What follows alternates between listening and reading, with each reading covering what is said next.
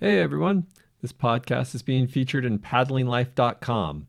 The paddlinglife.com website is a one stop shop for the news and stories happening in the world of paddling. If you're like me and can't get enough paddling news, I think you'll enjoy the visit.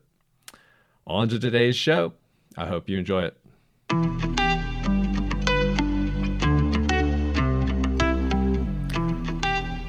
Welcome to Tales from the Crypts, a whitewater storytelling podcast. I'm your host, Kevin Cripps, and my guest today is someone who I first became aware of because he was part of the local paddling community.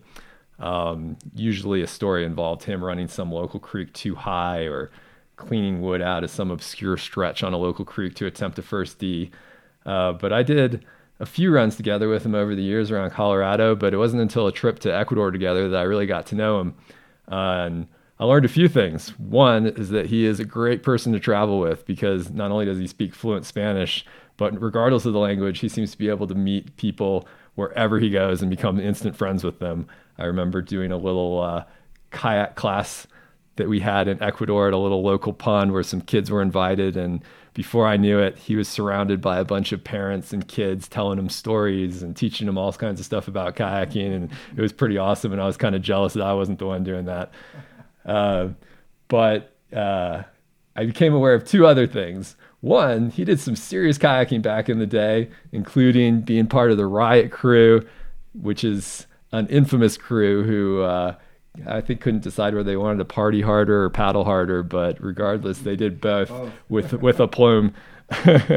and uh, second, he has tons of stories and he knows how to tell them. So he was a shoe in for my guest on a podcast. So I'm happy today to bring Scott Young to the table. Scott, welcome to the show.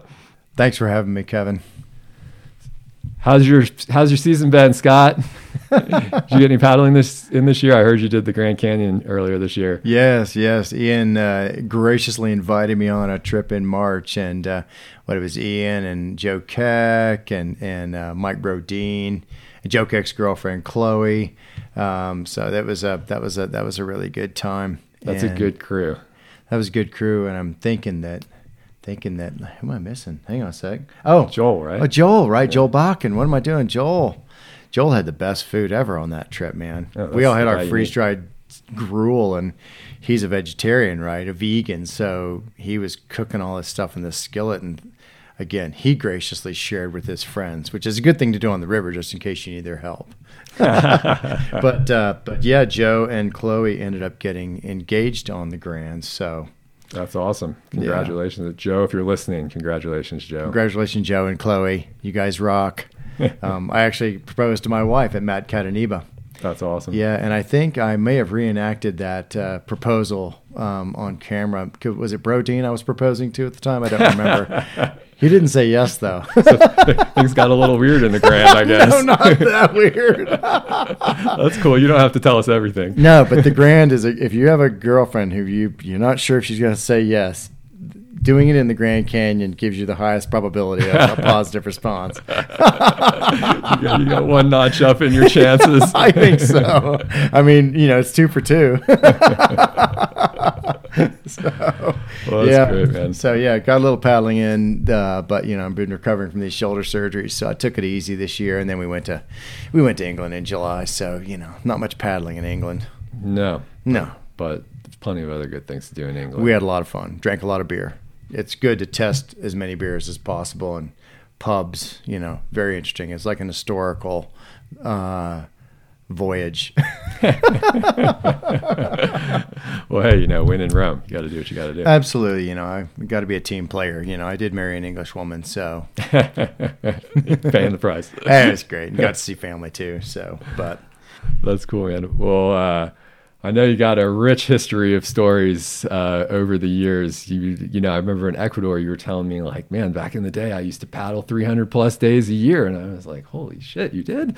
That's amazing. you can do that down south. and uh, man, had all kinds of uh, cool, cool trips around Central America, South America, first D's around Colorado. So I know you had a treasure trove of stories, and wanted to get you on, but uh, I think you know we were, we were just talking before the show, and I think it'd be good to kick it off with kind of a an amazing epic in a place that a lot of people are familiar with, but don't think about going kayaking there. Um, I know I've taken a I, in fact, I did a honeymoon to Kauai uh, back in the day and saw saw the canyons. And you know, as a kayaker, it's hard not to put your head into like, oh, is there something down there that you, you could paddle? I don't know. There is. Turns out there is. It's a lot of private property in uh, Kauai, but in this case, yeah, we did the uh, the first D of the Kawaikoi stream that flows into Waimea Canyon, and that was that was pretty epic. Um, Paul Teft and Charlie MacArthur and gosh, a, a, whole crew of us had been going to Kauai many times to to basically shoot film because Paul always has a camera in his hand, and we we were looking. He was looking at doing like some sort of a documentary of you know kayaking and how it you know how it came from from Polynesia to uh, to to Hawaii. But in this on this trip, we had uh, Paul um, Sam Drivo, John Plasick, Jamie Cooper, and myself. Uh, and we wanted to paddle the Kawaikoi stream. John or Paul and I had gone over in one of our exploratory trips during the summer.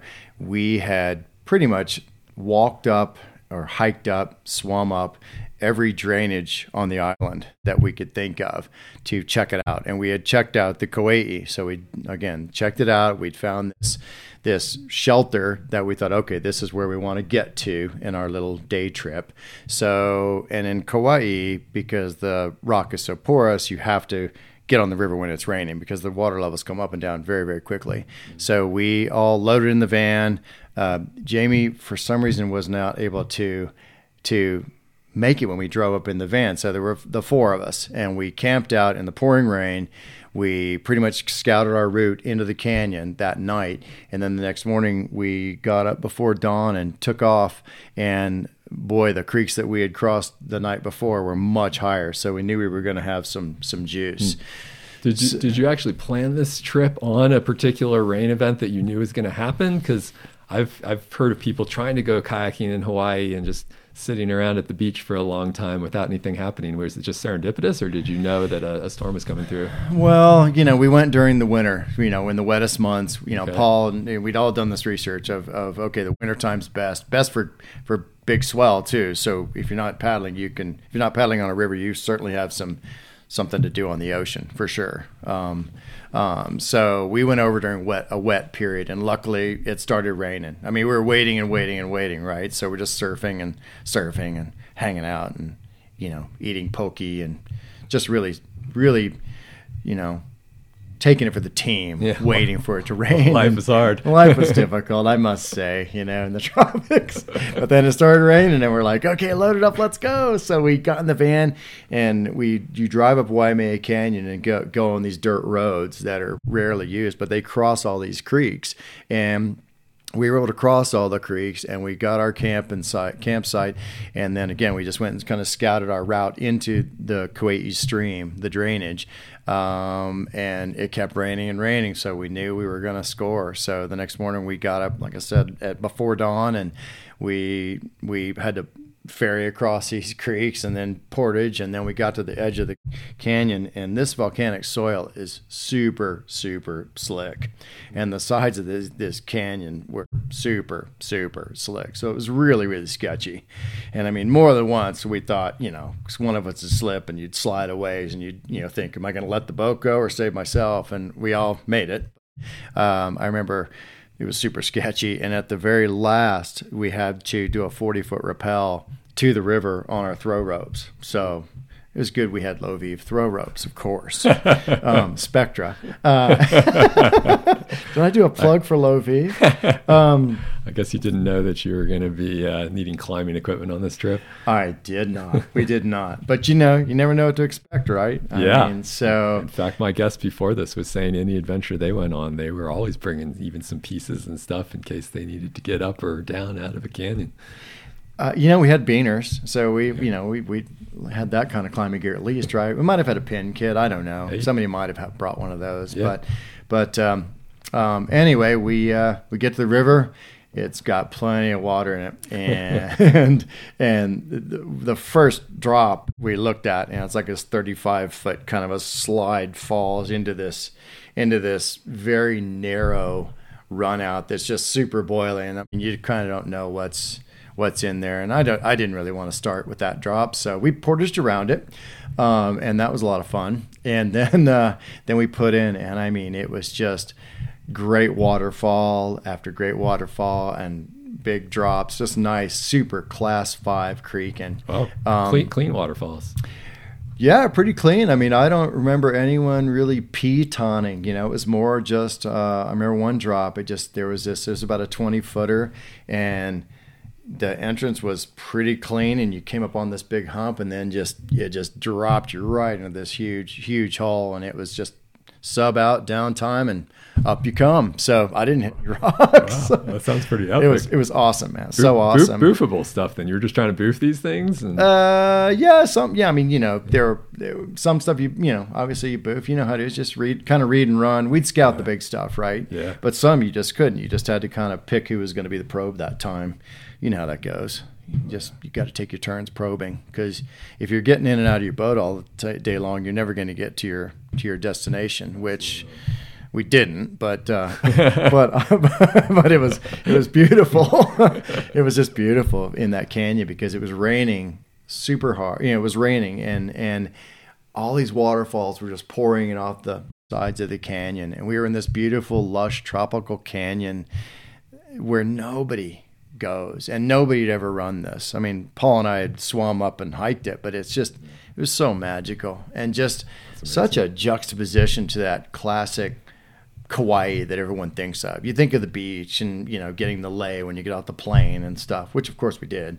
Um, uh, but this was just awesome, a mountain, really cool mountain tropical experience. But yeah. but yeah, we. Uh, we were trying to make it to this shelter, and we kind of had an idea of how far it was. But um, you know, when we we ended up uh, we ended up not making it to that shelter. Given and given that you were going for a shelter, I guess you weren't really geared up for an overnighter like you would be if you were doing a multi-day. Uh, we didn't have any tents.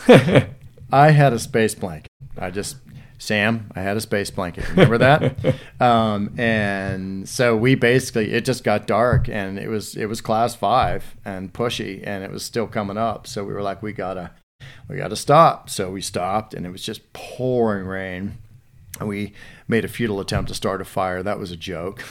Um, so was we there even a flat spot to? to we found a flat spot. Okay. Yeah, okay. found a flat spot, and we kind of like circled the, you know, put the boats around, and we basically ended up like we had four of us, and we faced each other, and we sat around, and I won't say that anyone had any marijuana or anything to soften the blow, but um, uh, but anyway, we did have some power bars. So we actually had, um, I think we each eat a quarter of a power bar for dinner, uh, and maybe a maybe half a gel each. and then we sat around and and um, froze our asses off that night. And I had an one of those crinkly space blankets. Yeah. And we put it over ourselves, and we just kind of again we had you know it was like leg to leg, and you know I remember that you know Sam having his foot in my nuts was actually not a bad thing because it kept them warmer than they would have been. you know, I bet you never thought you'd say that in your no, lifetime. No, no. I remember Johnny. Uh, yeah, I never, never thought that. Um, and Johnny uh, got pretty cold, and luckily I brought an extra hat. Um, but you know, Paul was rubbing Johnny's head, and uh, we put the hat on him, and and really, we just, you know, do you think you can get hypothermia in Kauai? No, right? Yes, you can. Yeah, you heard um, otherwise. But basically, I you must I have been just, soaking wet too. Like there's no way you're drying out. Soaking wet, soaking yeah. wet. I mean, I've never been closer to a man in my life um, than I was that night, uh, and it was okay. Uh, it was okay, Sam. And you know, and when you're on your back and you're freezing your ass off, and you're um, and you can you could pee on yourself. It'll keep you warm for a minute. And I remember having like the helm, trying to sleep, and I have the helmet. Is that grossing you out, Kevin? no, no, I, I love it. it's true, though. It's just true.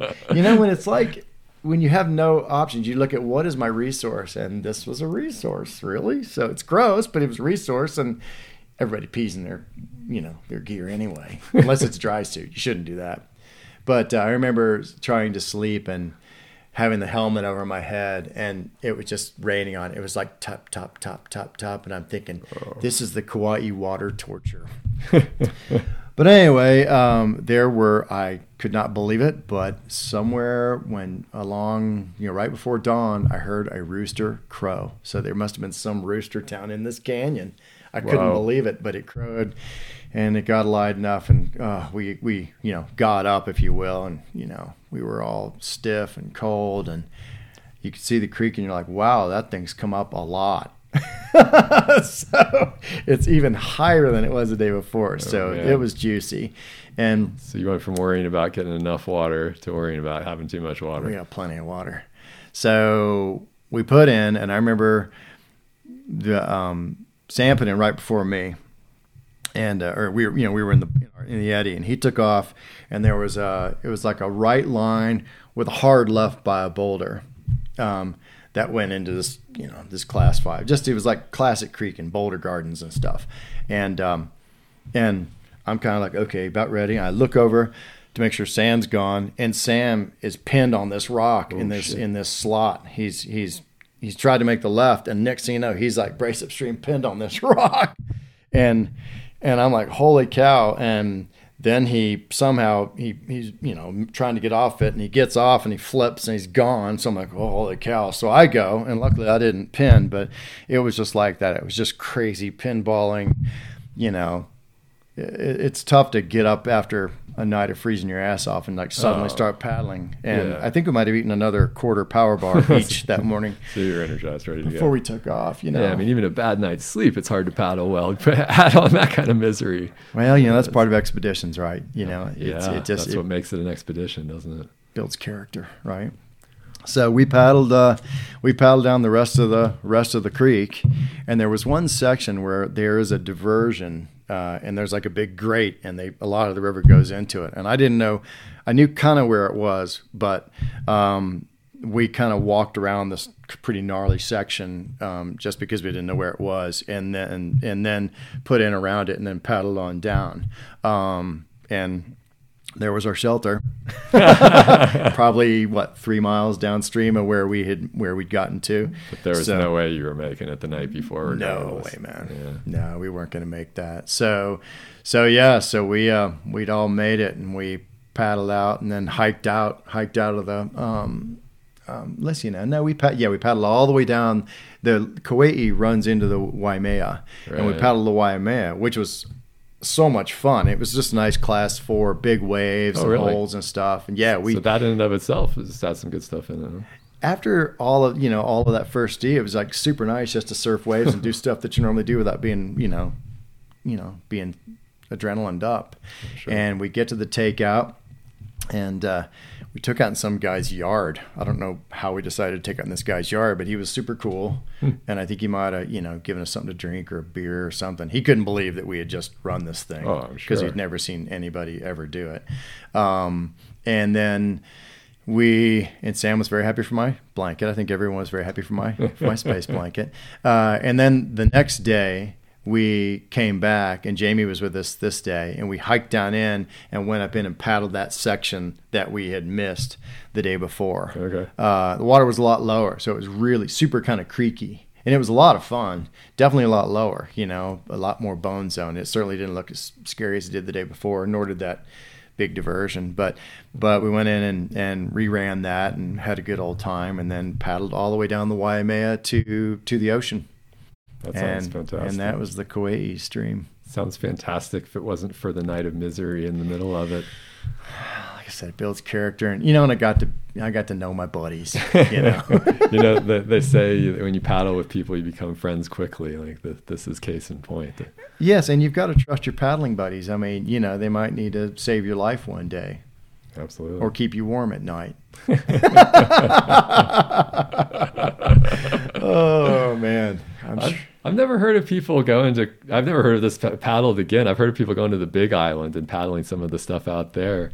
Uh, like, would you would you go back there? Do you think it was quality enough that if you were prepared and you knew what you were getting into, that you could have a, people would have a good time, or was it more just like a one and done? Nah, you know, if this point in my career, I'm probably not going to run that that run again. But it's I if somebody's geared for it and wants to do it, it's it's a heck of a run. It is an incredible run, and it's hard and it's it's difficult, and you have to catch it right. So I think we just had a you know a, a, we were very fortunate to be able to catch it, um, but it's it's totally worthy. So if you're willing to go and hang out for a few weeks like we did, and just wait for the water to come up, then and be ready to go, and have a good crew, have a good crew. Maybe you know take a little more climbing gear than we did, maybe a little more, maybe some food. Um, that would be good. Maybe even a sleeping bag just in case. oh, sleeping bags would weight us down. How about everyone takes a space blanket? There you go. Fine. That's all you so, need. So, I, yeah, I, I, think it's do, it's definitely worthy, and I think people have run the Waimea, but I don't think anyone sense. else has run the Kawaikoi stream. I, I think we did a one, and I think we've done a one off. You have an estimate right. like feet per mile on that thing? What do you? How steep do you think? I mean, it's probably. I mean, it's you know, four, five, six hundred feet a mile. That depends much. on depends on the section, right? I mean, some of the sections yeah. that were really waterfally, but I think at a minimum it's probably like, you know, three hundred feet a mile. It was it was pretty steep. Yeah, that's pretty steep. That's what you. You know, so and then Waimea, you know, that's probably you know 150. It's not too, not too steep, but again, that's just like flat water. Once you've gotten to that, you're so happy. yeah, good run, excellent run. And I'm sure Paul will be calling me and saying, "Dude, you forgot to say something about this or that." like so, Paul, go ahead and give me a call, or actually call Kevin. Maybe he'll do a story with you. Absolutely, he should. Yeah. Paul's got lots of stories too. I'm sure he does. People have thrown thrown his name out to me before. So, oh yeah, yeah, Paul, if you're listening, let's get it done. well, that's cool. Hawaii's not just for uh, for leis and, and surfing, and you know, like now, now we know it's for everything. It's for everything. You yeah, kayak. and Waimea Canyon is just a beautiful place to cruise up and have a look at. Oh man, it even is. if you're not paddling. I've been there, and quite, quite. Like Kauai is just amazing. The diversity on this tiny island. I was blown away when I saw that canyon. Oh, it really does have some great diversity, man. Gosh, it's it's awesome. It is an awesome island. It's one it's my favorite of the Hawaiian Islands. Yeah, but don't go there. Go to the Big Island. it's way better there. Not great. Oh, it's way better. A lot more rivers. Yeah, that's it. well, cool, Scott. I mean, let's move on uh, to to one of the other stories we were talking about. Um, I mean, I know you've done a lot of, a lot of traveling in Central South America and stuff, but uh, you had a pretty cool one from Peru. Yep. Yep. Tell us a little bit how that, that got going and, and the characters involved. Well, John Matson is uh, you know, one of the old dogs in the sport and just you know, one of the he's he's quite the adventurer and mountaineer. I mean, he used to be a rodeo cowboy in North Dakota, oh, yeah. And, and, yeah, and and he's just done done it all, you know. And I had the opportunity to go on a trip on the Cotahuasi with he and Randy Kennedy, who's our buddy. He died a few years ago, but uh, he was a great dude. So, Randy, I know you're not, well, if you're listening, Randy, you should call in. But anyway, I was really stoked to go with these guys because I was like, you know, John was is one of the classic old schoolers, and I was like really stoked. So, um, we got on the plane and flew to Lima and uh, actually flew to Arequipa, mm-hmm. uh, where I'm, I'm trying to remember the name of the the kayaking family in Peru. Ah, the gosh, I, I, this is killing me. This is killing me. We may have to patch this in, but uh, okay, we're patching it in. Scott was referring to the Valentino family, which has been featured in Kayak Session magazine, and is a family that's famous for their paddling expeditions all across Peru. I'll put the name in the show notes in case I totally butchered the pronunciation. Back to the show. But uh, but anyway, it was a family who they they were not a keeper and they were the actually the best the best paddlers in Peru. And so we paddled with them some, and they helped us with logistics. And we we got on a bus to the town of Cotahuasi, and uh, that was an overnight bus. And we we went over an eighteen thousand foot pass. We were up uh, actually on the on the Altiplano, I think, um, in the middle of the night, and uh, 14 hours later, we flow into Cotahuasi, this tiny little town, and that's where we um, we had some little pension we went and we we went to that John had organized, hmm. and um, then we uh, we stay there that night. And next day, we hiked down into the gore into the canyon. And this is the Atacama Desert. It's dry as can be. It hasn't rained in hundred years in some places, so it's just barren. Yeah. And we get down to the bottom of this canyon after you know a very long hike, um, and there's this verdant little valley and a farm, and there was this guy named Rene who owned the farm, hmm. and he lived in this two-story house with a dirt floor, and you know didn't speak any English, of course, but he and uh, we talked to him, and he was like, okay my we're gonna go up. My mother's the mule skinner up in town, his like hmm. old mother, and so we hike back up with Rene. We or, we organize no, we hike back up and we organized to meet with Rene the next day. So we met with Rene at his the where the mules were, the mule the burros, and his mother was this old lady with these really steel blue eyes. She was. Really? She was like she was old, but she was right there, man. And she hmm. and she was like she had her leg on the girt on the side of the, the burros and was tightening those girt straps on them and and uh, so then we hiked down into the in back down into the gorge and we hung out at Rene's house that night. Uh, we had our boats and stuff. We put our boats on the burros, mm-hmm. hiked all our gear down in there, and uh, and then stayed at Rene's house that night. And that's where we uh, we introduced him to to Jack Daniels and he introduced us to his local. He had a a, a fruit tree. Um, he had a what kind of fruit was it? it was something you know he had a fruit tree that he had he, they drank this juice so we mixed jack daniels and god knows what this juice was.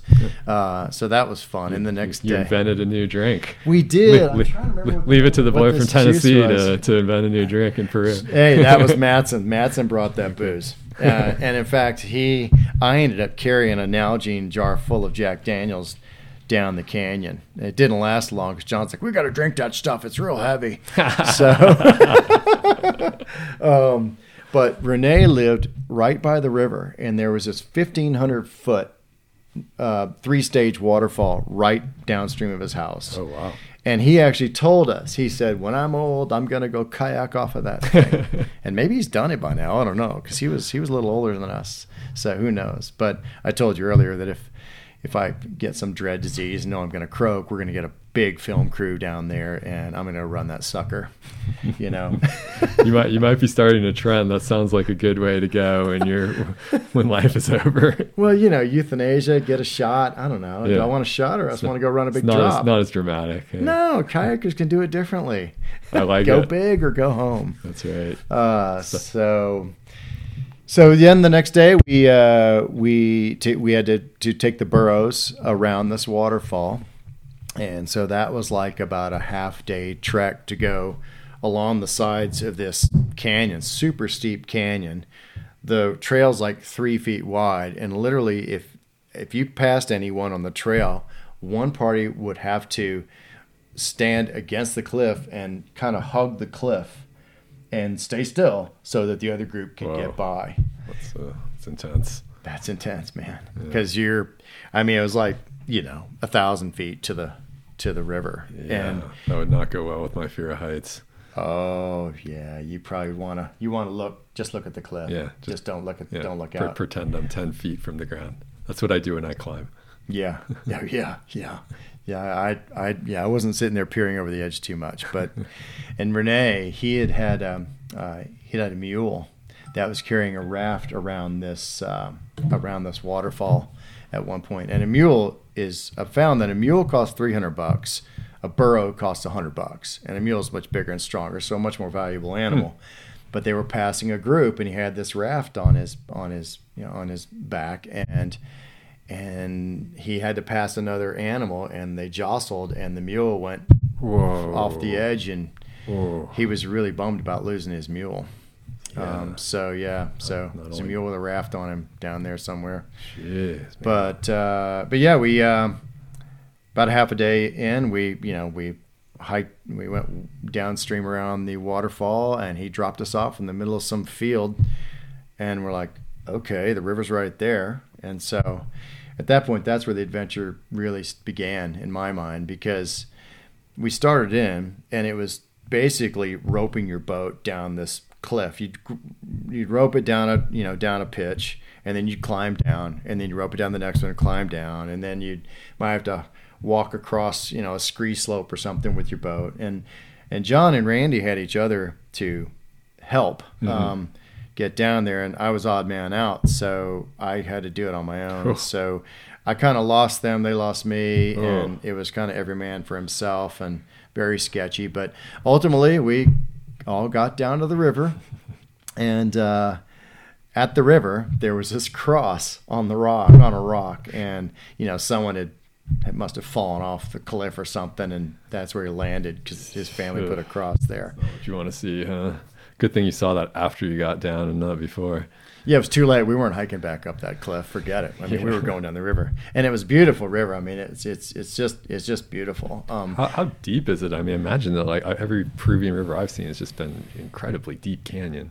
They say that the Cotahuasi is the deepest canyon in the world. Okay. And you know, people will argue that point, but and it's not like the Colca, for instance, or the Grand. You know, or the Colca, for instance, is very vertical, sheer vertical walls all the way up. The Grand has some big walls, you know, but you had a lot of ridges, kind of shelves in this canyon. But you could see miles away there was the edge of the there was the top of the canyon, and so it was extremely extremely deep. You're in there. Um, yeah and uh, and actually the Cotahuasi flows through what was the heart of the Incan Empire. Hmm. So this was this was an added super coolness to to this trip. Yeah. Um, you know, put in the first day fully loaded boats, and it was game on. I mean, it was class five from the get go. Really, uh, the first drop was just was was big. I remember I remember. Um, you know, there were just like two really massive holes in a row that I had to that I had to punch and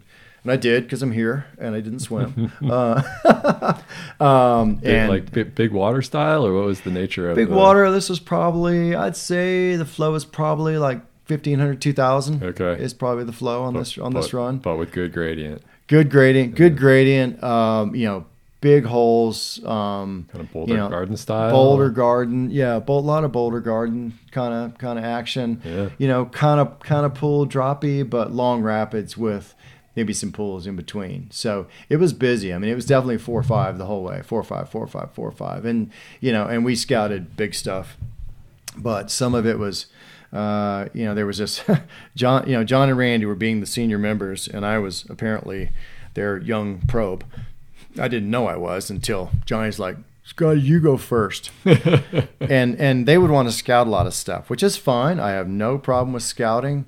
But, you know, I got tired of scouting a little bit when I'd like, that's class four, I see the line. So I started kind of dropping into some rapids, not all of them, but some of them, just kind of showing them the way. and I thought I'd, you know, give some excitement to these old guys. but uh, but you know, they were they were like, I'm like, why are you guys scouting everything? And they're like, we want to live. That was their that was their battle cry. We want to live. Uh, Had this been a crew that you paddled with before? Like, did you have a good relationship before you went into that, or was it uh, kind of figuring it out as you went along? I don't think I'd ever paddled with Randy. Oh, okay. Um, but I paddled with Matson some. Okay. Um, and and so, you know, they were fairly new, but Randy Randy's just he was a good old guy from Alabama, just the nicest guy in the world. Um, and and in, and in fact, before we had had taken off on our main trip, we paddled a few days above above Cotahuasi, just little day trips. And on one of them, we ended up we were in this canyon that uh, um, oh Kurt Casey I believe had run, mm-hmm. and I think it was called Midday Canyon or Noonday Canyon, something like that. And we put in probably about three o'clock in the afternoon, and it was big. It was really big. I'm backing up here. I'm going upstream here on you. Yeah. Um, but uh, but it was really big, and I mean class five the whole way. So it was scout everything, walk some things. A lot of I want to live. I was hearing a lot of I want to live on this. And when the sun sets at the equator, it goes down. There's no twilight. and uh, we were really reminded of that because we were in Midday Canyon when the sun went down.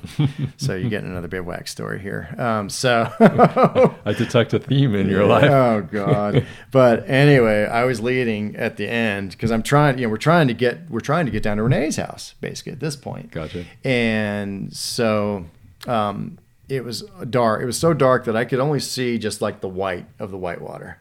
So I was kind of following that, and I hit some huge hole, and and uh, was able to you know paddle out of it. But I, I punched it, and then I ate it out. And John comes through, and I see him punch it, and he eddies out, and he's like, "That's it." We're we're we're staying here tonight. so Randy pulls in and he's like, "Damn, that was a big hole." so Randy had a real Southern accent. That's and, awesome. And we're like, that's, "Yeah, let's stay." that's the kind of guy you need on the trip, right? oh, he was awesome, dude. He was awesome. He had a little translator app on his phone, oh, yeah? and when he tried to speak Spanish, he'd be, you know, he'd be like, "Yo, no."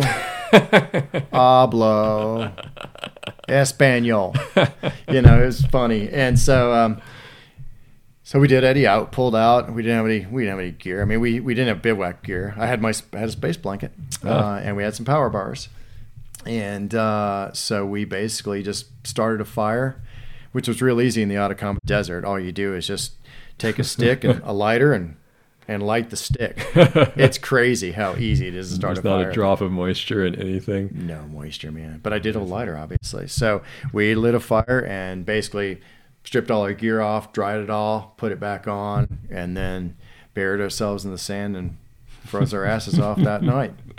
Uh, and uh, got up in the morning and started paddling, and then uh, you know hit some big stuff too, and you know and and so we did walk some of that stuff, and at the end of the, at the end we fe- we got to Rene's, and um, the plan was we left our boats there, and we worked it out with Rene where Randy was going to hang out with with Rene and his wife, and John and I were going to hike out, get the rest of our gear, and and then come back down in the canyon the next day.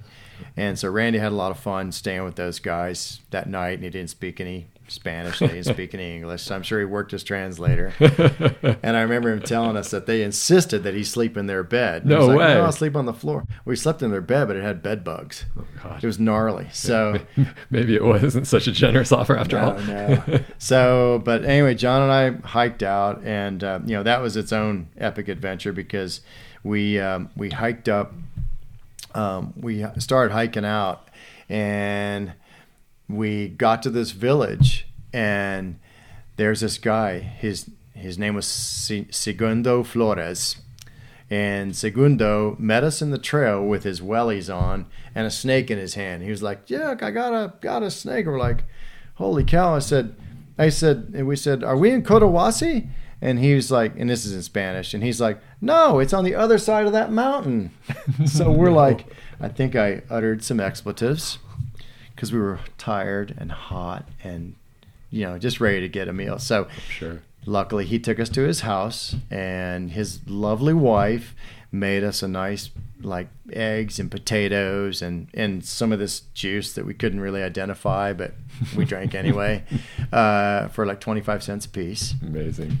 And then John and I hiked back down into the canyon, and then back up the other side of the mountain, and of course it got dark Right. And I remember being just so tired, and we're trudging up up in the dark, up out of the canyon in the Atacama Desert, and we'd go by some houses, and these dogs would we'd hear these dogs barking at us, and they're coming at us oh, because we're whatever. They don't know what's coming in the dark. You're, you're, so we were what they're there. You're what they're there for, right? Like some strangers walking exactly. by their property. Exactly. And so we're like throwing rocks at dogs and trying not Whoa. to be chowed on by these dogs. And I remember just thinking of just dreaming of a, the beer I was going to drink when I got back to town. And uh, we got back to town and there was no beer. We were so exhausted. We flopped on our beds and that was it. Yeah. yeah. And then the next morning we went down in there and met Randy and did our whole hike down in there. And then we were on the river. So sorry, I kind of went backwards with that. That's okay. That was a good diversion. Mid noon, midday canyon, I think that's what it's called. But um, the river was awesome because some of the places we, we would camp on Incan ruins. I remember this one town where we camped, and you could you could tell, okay, this was a little street, if you will, that's, you know, six feet wide, and it's up the side of this mountain. And you could see the squares that were where these houses were, no all way. along these little streets.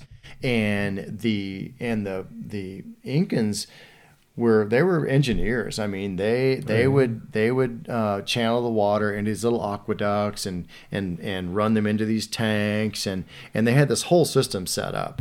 And I think it's very dry now, but it wasn't back then. And I think that's probably part of why they you know that might have been part of the downfall of the Incan Empire. I don't know. Yeah. But camping on those, I remember camping on those on somebody's house was just it was super energetic. You know, Oh, like yeah. like you could just feel these people.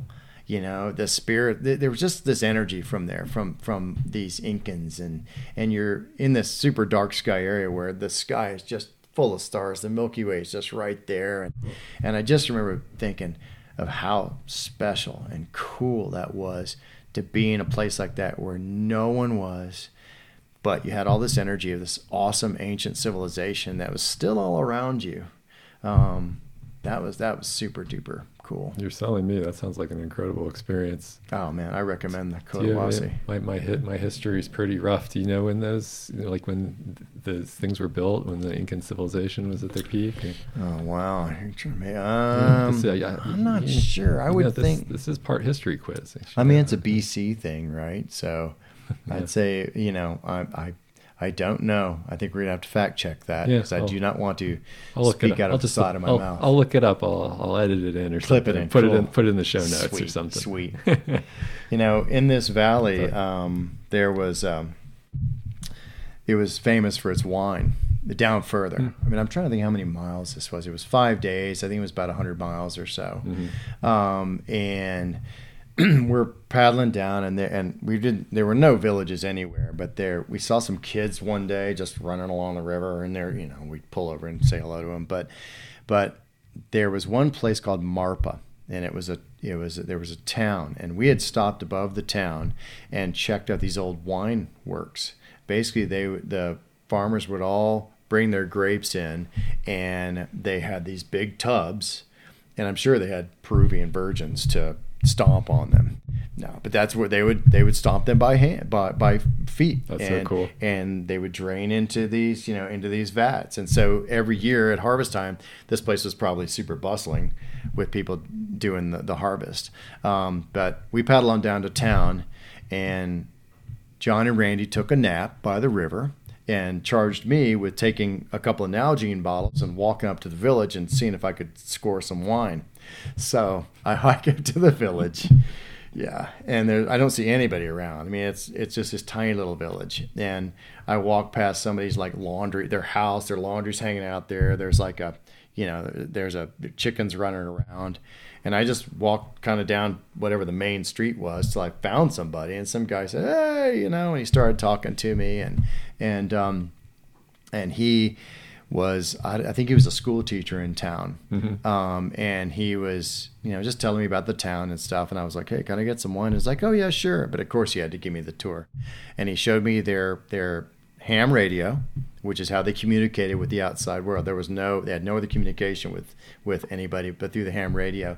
And he tried to call my girlfriend at work on the ham radio. And she wasn't at her desk but we called her and got that, got that the hours. so cool to catch her. Wouldn't that have been? Hey, hi, I'm in Marpa. You know where that is? so, but yeah, she was bummed she wasn't at her desk. Um, but but we had a good talk, and they're you know wonderful people, uh, wonderful people in the in in that that little village. And I think I paid a nickel a piece for each Nalgene bottle full of vino.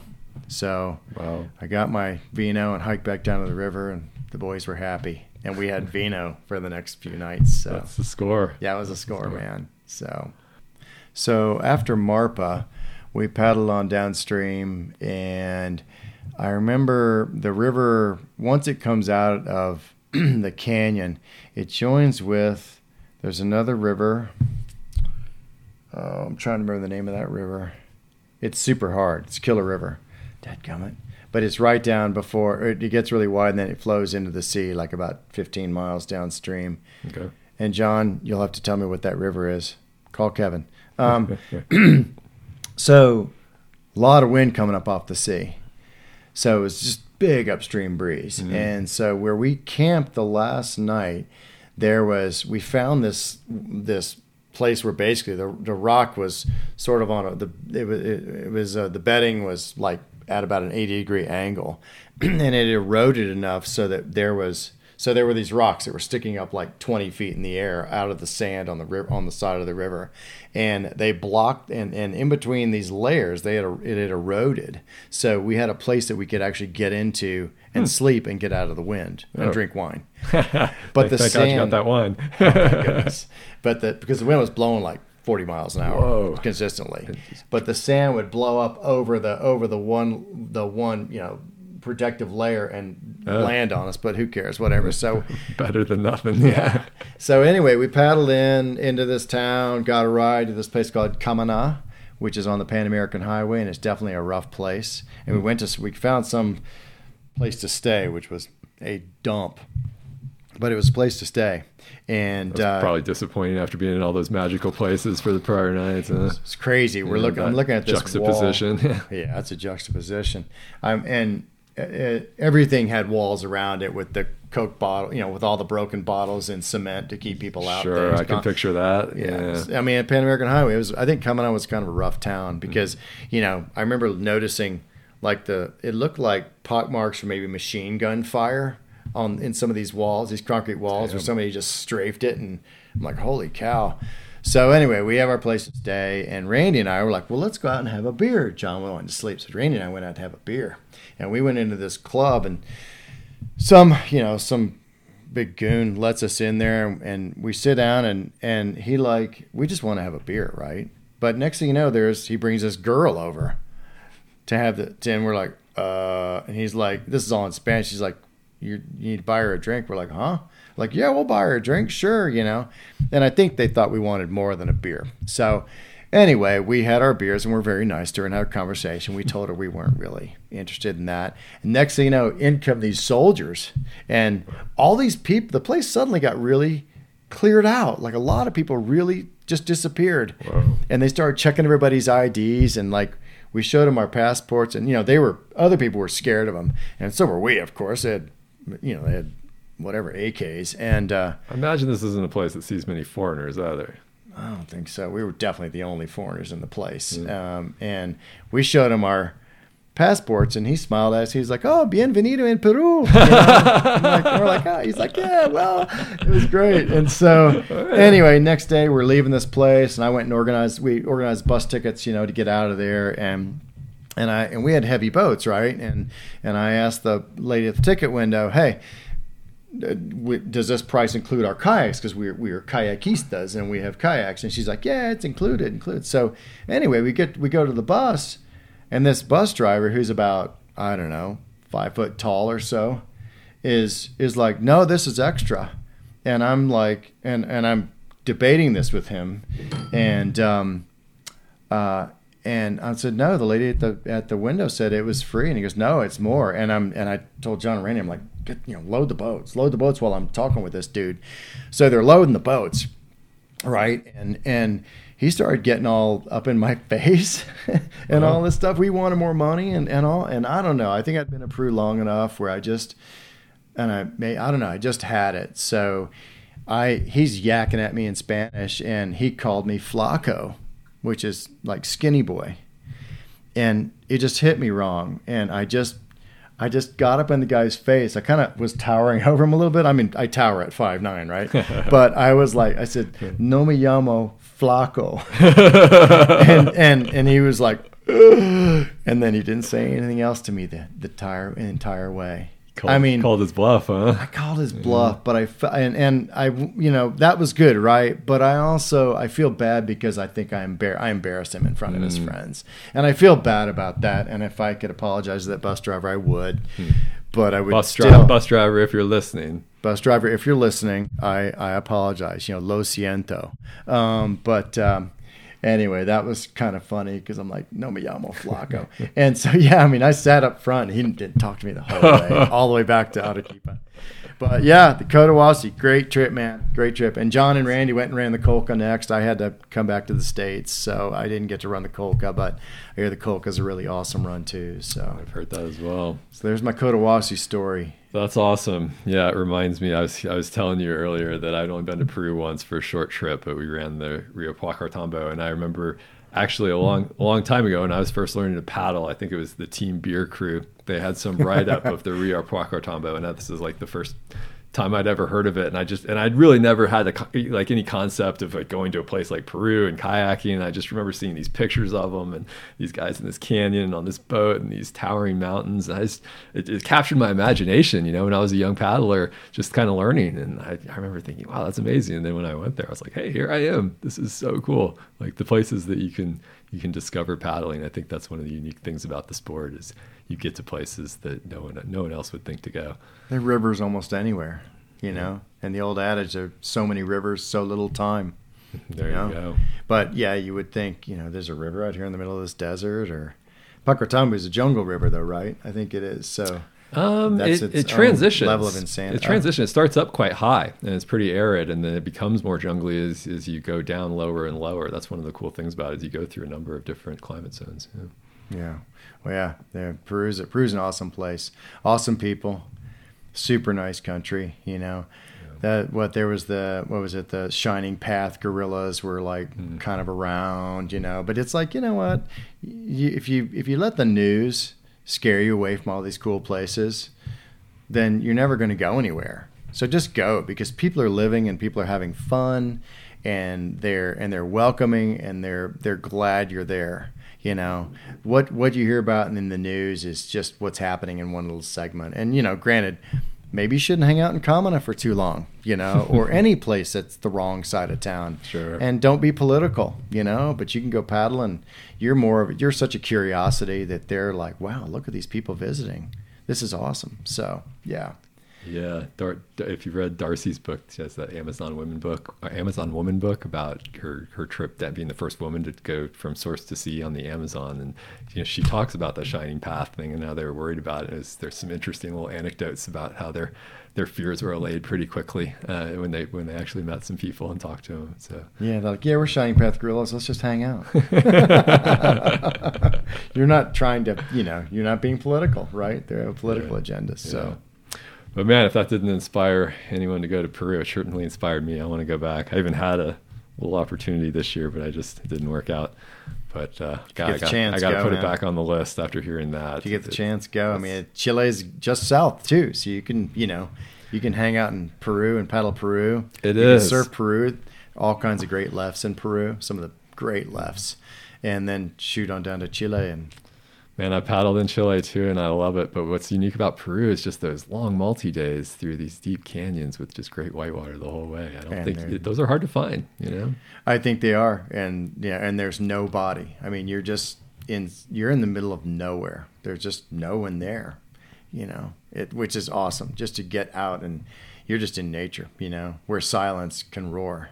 So great stuff, man. Good, good, way to wrap it up. Thanks for sharing that. Um, so let's let's close off the the episode today with a little story you were just telling me has, has a little humor to it, where uh, you were in Mexico and had a had an interesting encounter with a local. Oh yeah, I was we were down there in the Tamaulipas province, and we were paddling the uh, Rio Santa Maria, and it was and let's see, it was, gosh, Jeremy Signorini, uh, Brian Brown, uh, his girlfriend or wife Michelle at the time. Who else was on that trip? Isn't that terrible? I don't have a memory anymore. But the, what, what I do remember. It's not, it's not your memory. It's just you've had so many adventures. Like, how could you possibly keep all that information there? That's right. And they say your brain leaks, so it must be leaking. I know mine does. But uh, but when we, it was a great river, nice class five run. I highly recommend it. And at the takeout, um, there's this there's this great waterfall that comes in off the right side. On the on the left side is where you hike up to take out. And I mean, nobody comes down there. Maybe comes down there to hang out, but we pull up in the in the eddy, and there's this dude standing there, and he's literally combing his hair. It's like he has hair, grease, you know, like hair gel in his hair or something, and he's combing in his hair, like combing it back like a greaser, going, I want to be a movie star. and we're like, what's this dude's deal? I'm, I'm, I'm, picturing one of those switchblade co- knife comb thing, you know, sure, that sounds good for the story. it was like, what is this? And so we're like, oh, okay, movie star, what's up? and so anyway, he hung out. He wanted to carry some of our gear. I think he might have carried my paddle or something, right? Yeah. And so we climbed up out of this gorge and crossed this river and got in Jeremy's truck, which was parked. I don't know how he got it there. He must somehow we ran a shuttle, uh, and we were in the middle of a cornfield. We had to drive these cornfields, but we had uh, we had a bunch of Coronas, or and so we had this kid. He wanted to hang out and be a movie star, and he was in the back seat in Jeremy's truck, in between us, and and we're just barreling through this cornfield, drinking Coronas, and somebody put on that Kid Rock song. Is it "Balls in Your Mouth"? and uh, I forget, but but we're drinking beer and just singing this song, and this kid's like, he's like doesn't understand this song, right? Yeah. And he's like, rock and roll, and, he, and he were drinking beer, and we pull up, we pull up in his town in our Gringo mobile with boats hanging off of it, and he's just like, I'm partying with the Gringos. This is great. Man, I want to be a movie star. single road, dirt village, farming village, you know, and we pull up and hop out and you know, and he's got a Corona and, and with the gringos. And we were hanging out chatting with people for a while. And, and then uh, we gave him some dog biscuits for their dogs because we saw a bunch of skinny dogs running around. We figured they needed some food. So we gave him some dog biscuits that he I'm not sure he quite knew what to do with those, but we gave them to him and told him they were for the dogs, you know. And we got in the truck and said our goodbyes and left. And I remember looking in the rear view as we left, and the whole village just crowded around this guy. So he, I think he was a movie star. He was got, a star of the village. Got his wish. He was a star of the village anyway, man. So you made that guy's day. What a trip! I want to be a movie star. yeah. Okay. The last thing you expected to find at your takeout. The last thing. But I hope he's doing well, and I hope he made it to the silver screen he was at least a star of his village. So rock on, dude. that's, that's awesome, man. That's awesome. All right, Scott. Well, let's wrap it up there. I think uh, I think after all these stories, for one, they were great, man. I loved them, and uh, I enjoyed telling them. If I have one takeaway from this thing, it's to pack one of those silver space blankets in my PFD every time I go out. Absolutely, and power bars. And power bars, and, and maybe some gels. You know, so you can at least have a quarter for dinner. And uh, and uh, a, um, a lighter or some matches. Yes. All right. I think we all learned something today. Look at that. you can never be too prepared on the river, right? all right, Scott. Thanks so much again, man. Hey, that was fun. I really appreciate it, Kevin. I'm glad we glad we got to do this. Yeah, we'll have to do it again someday. Sounds good, man. All right. Thanks. All right, buddy. Bye.